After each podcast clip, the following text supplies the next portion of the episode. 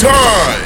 Good morning. Wake up with Jay Golden and DJ Heartbreaker in 3, 2, 1. Yes, sir. Shagai DJ Heartbreaker, HB Radio, HBRadioLV.com. We have a very special guest in the building. Good friend, my guy, Landlord. I was talking to you off the air about nostalgic moments for Vegas culture, but more importantly, the moment that I met you 16 years ago, and that was at Street Buzz Radio. Street Buzz, shout out to DJ Nepo. Yeah, Street Nepo. Buzz. That was the first time I had seen like a digital radio setup in the city, and I was intrigued, and that's kind of what birthed the idea to HB Radio. But that was the first time me meeting you and me being in tune to what you were doing in your music. For sure. And I was probably a late bloomer. Yeah.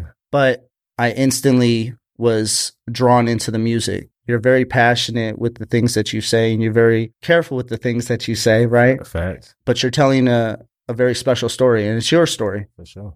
Being born and raised in Vegas, as an artist, what are the pros and cons that you've seen over the years doing that? I think Vegas, we always had it hard. It was just always bad. Like musically, if you're just trying to do something musically, like Vegas had all of the obstacles and hurdles that you could think of, just because not only is we a small city that wasn't known for music, but we got something in the city that's the number one priority, you know, and that's the strip. So yeah, like when you try to do music and paint the picture, your life or your lifestyle off of the strip, it's kind of hard to get those people involved. So it's only so big you can get, you know. Well, back then it was only so big you can get, just because you didn't have the support from the city, you know, the higher ups. Right. You know, fast forward to now, it's like, to me, I feel like we're getting, it's to the point where we're a music city almost, you know. We got over that I can think of 15 platforms that you can promote and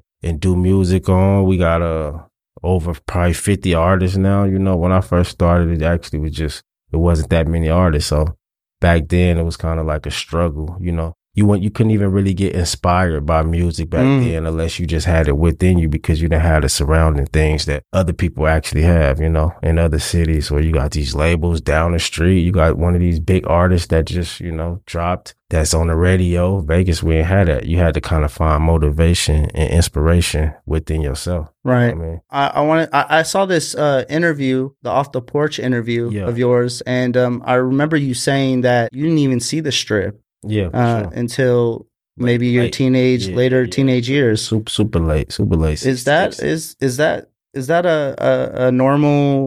common? I think just I came up in the environment I came up in, we didn't have many cars. I mean, I lived in a house with about 20 people, and it was like one car, you know. So, and my family didn't work like that, and then the ones that did work, they didn't work on the strip, you know what I mean? They worked within 2 or 3 miles within Comstock, the place where I was kind of born and raised at. But yeah. And the reason I bring that up is, you know, our listenership and people maybe who aren't tapped in into understanding, you know, it's important to bring context to the music. You know, not everybody is in tune, and I want to make sure that they are. Your story is special. Fake Love 3 is one of my favorite projects, and I know it's, you know, more of your recent projects, but it's my favorite project. Appreciate it. And shout out to Tone, you know, Tone, my engineer, manager, friend, brother. Yeah, absolutely. Very talented. And when you're speaking of Vegas, you know, you gotta mention. Absolutely. Sure. What is the future of Grind Hard? You being independent and still working with Starlito. Yeah. I mean, from the get-go, Lito always was about, you know, everything I wanted to do. He was supporting everything that I was doing, never tried to like take over my career or, you know, have any creative control. It was always about just trying to broaden my platform, and that's all he ever did. So I felt like it was like mandatory that I kind of partnered up with him. You know, we started out as just boys, you know, and then we started doing business. And like I said, I want to kind of like retire with Grind Hard. That's real talk. I love that, being somebody who had birthed you know, HB Radio, and I fully understand that. Like, yeah, when it's yours and it's your baby, it's 100%. You want it, and you want to make sure that it stays put, and that you can, you know, maybe give it to your children. Yeah, for sure. Yeah, and I think that the Grind Hard situation kind of helped me a lot too, because, you know, like I said, we're in Vegas, we kind of like stuck.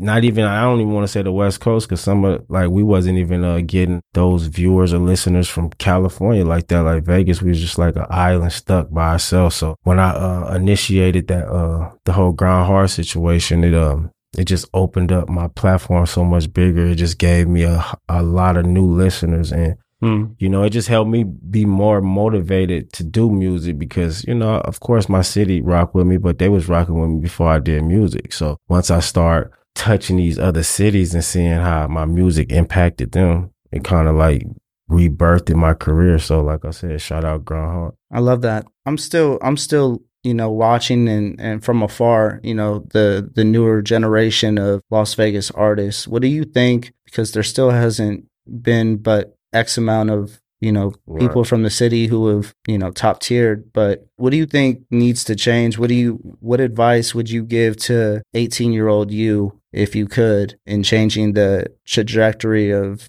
your career or others? I kind of feel like my biggest advice is to any artist in Vegas, just to believe in yourself and keep working. I don't think the main issue come from the artists and what they doing. I think it's just the city. It's the city we from. It's the outlets that we have. We don't have a lot of situations that can help us tremendously, like in a big situation. So right, I feel like our problem is being heard. Like the artists keep being artists. I feel like it's a lot of good artists out here. I guarantee you, if we was put on a different platform, you know, a platform that these other artists get, would make that same impact. I definitely feel like you should be yourself. Don't get out of your lane. Stay in your lane, and don't follow trends. You know, Vegas for a long time was somebody who followed trends a lot. You know, I look at some artists and they just follow trends. My thing is like, just stick to you. Yeah. Stick to you, and make sure you be vulnerable a little bit. Make sure you open up about your real life. You know, I feel like we impact people's lives, and we change people's lives more when we're being honest in our music. You know, absolutely, it's only so far that these records, these club records, go. You know what I mean? So it's just like, be honest. You know, maybe you could change the life of somebody or a group of people. How much do you love that, meeting fans and hearing that maybe a song had saved their life or changed their day? They give me chills every time. Yeah. Give me chills every time. I'm a father. I got one son. And even with him, you know, I try to do everything that I could to impact his life in a positive way. So when I see I'm doing that, or he let me know I'm doing that, it like I said, make me feel good. So when I'm going around city to city and I'm impacting other people's life in a positive way, it just give me chills for sure. I want to talk about your process and how you make music. Other people you work with fit with that process or affect your process? I mean, I always made music off of just reciting in my head. I never like penned or penciled a rap ever in my life. Yeah, never. I kind of just recited in my head. I can remember like a whole 2 songs in my head and then go to the studio and just lay them down. I'm actually okay. As far as working with other artists, I'm okay with being in the presence with them or just emailing it. You know, I'm kind of like, I'm versatile when it comes to just being lost in the music. So when I hear a song, like no matter who it is, whether I've been knowing you for 10 years or we just met, when we get on a song together, you're gonna hear the chemistry regardless of how long we've been knowing each other. That's dope. Now you've made songs with some of Vegas's elite for sure over the years. Who was someone that you really were tapped into, like just not them as a person, but you know, their story and their struggle with their music? For sure. I mean, I rock with, you know, my team and the people that do music around me. But outside of that, Dizzy was one of the people I seen. You know, I seen his story and I kind of like, I knew his background and follow him as a person, but in musically. As of later, I have to say Euros, man. Me and Euros is kind of like, we in the process of probably like coming up with a tape in 2023. Fire. You know what I mean? Come up with a tape, but that's just somebody like musically and outside of music who I kind of like. I love that. I music and Euros is a beast for sure. Watched him that whole era of our you know, local performance nights. And again, talking about nostalgic Vegas moments and icons, and brings chills to me because I remember having to sneak into the nightclubs to watch you perform, or so even like Hookah Palace moments. But okay, we won't go there. Crazy, yeah. I saw you made a post on Instagram, and you were apologizing to your fans and the people supporting you, and I just wanted to touch on that and see if you could explain more in detail. I feel like 2022, I got lost in the darkness of my life, you know, the downside, and it affected me creatively, where at times nothing to come out. I go to the studio and nothing to come out.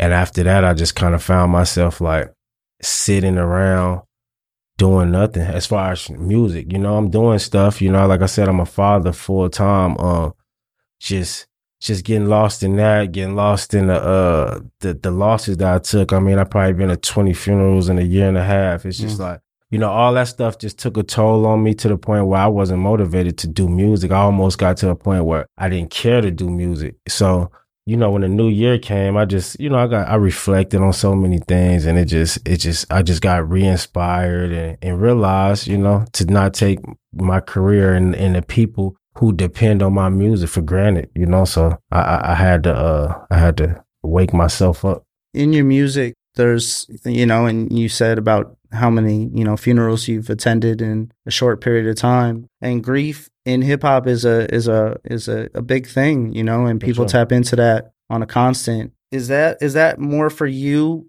letting that out, or is that for the fans, or is it a good balance for both? Man, exactly. Balance for both. When I first did it, it was a therapy session for me. You know, it helped me, you know, so that's the reason I originally started opening up in my music, because it helps me.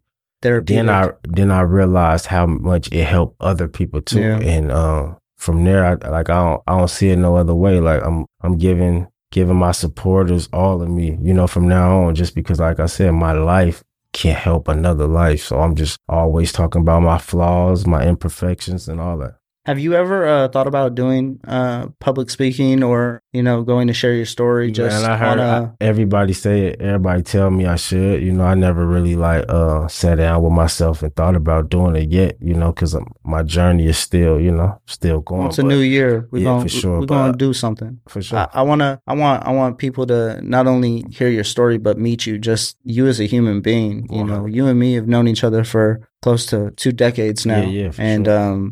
You've always been the same individual. It's always been 100, and you know that means a lot to a lot of people. So maybe not even the music, just you as a human being, and that's kind of where I'm going here.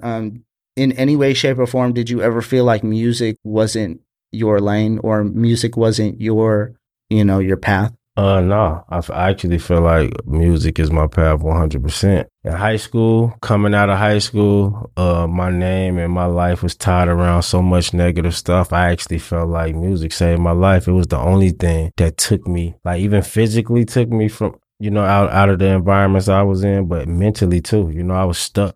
It was all I knew. You know what I mean? So I feel like music is the reason that I'm still, you know, standing tall.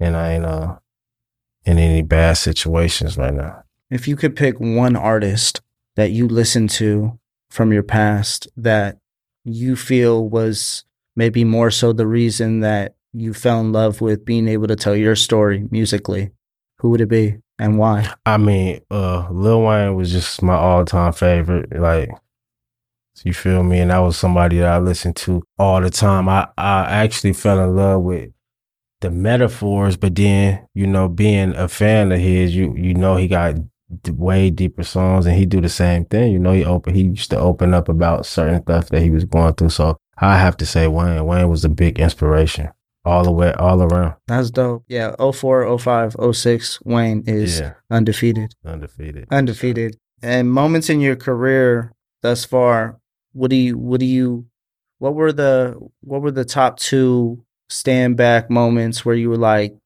this is happening, and like, or maybe it was a person that you met, or a stage that you touched, or a city that you had never been to. What were those moments? I mean, the first one had to been meeting Floyd, you know. And when I met Floyd, he kind of already knew my music, which I was a fan. My dad was a fan of him. My dad used to always talk about him just as a boxer. So when I actually seen him and to hear him rapping my songs before he even knew me, and before we even introduced ourselves, I thought that was something that was a kickstart to me taking music serious. You know what I mean? That was a while ago, but that was a moment. And then just getting on the road with Lito and just meeting all these people that never met me, but just, you know, heard my music and just, you know, hearing them say all of those, you know, good things about how my music changed their life. So, I mean, Floyd and just meeting people outside of Vegas that was inspired by me.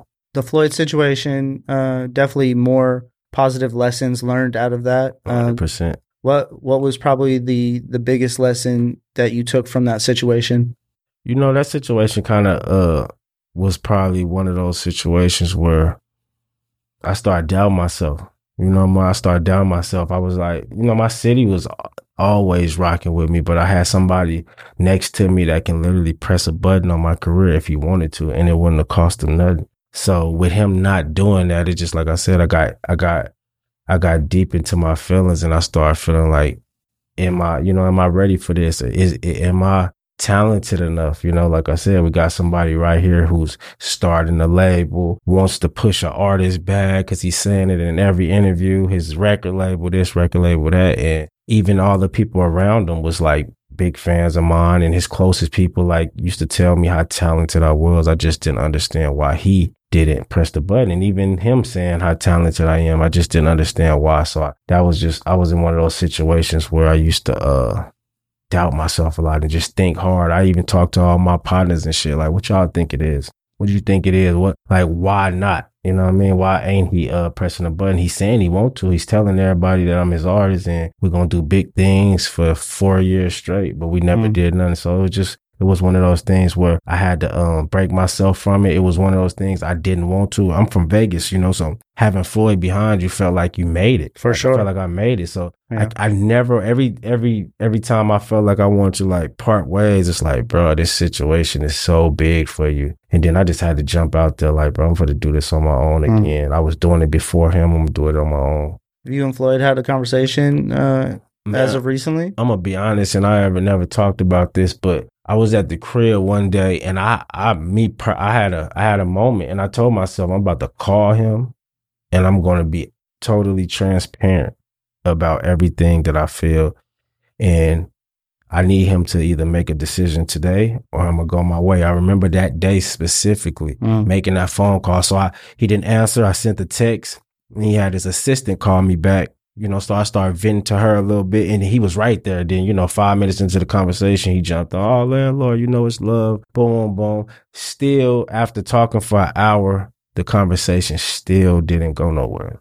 It's musically, it still didn't. You know, we friends, you know, so I never doubted that. I got love for him. He got love for me. He ain't did nothing but, you know, helped when he could. But, so still to this day, you don't feel like you have like a solid answer as to why maybe he didn't want to. No, and we still talk, and we still, when we run into each other, it's like super love. I still don't have a solid answer, not from him or nobody around him. And maybe that's for the best, you know. Maybe the answer is something that isn't going to make sense to you or make sense about the situation. Better left undone, because now, Fake Love, the trilogy, yeah. It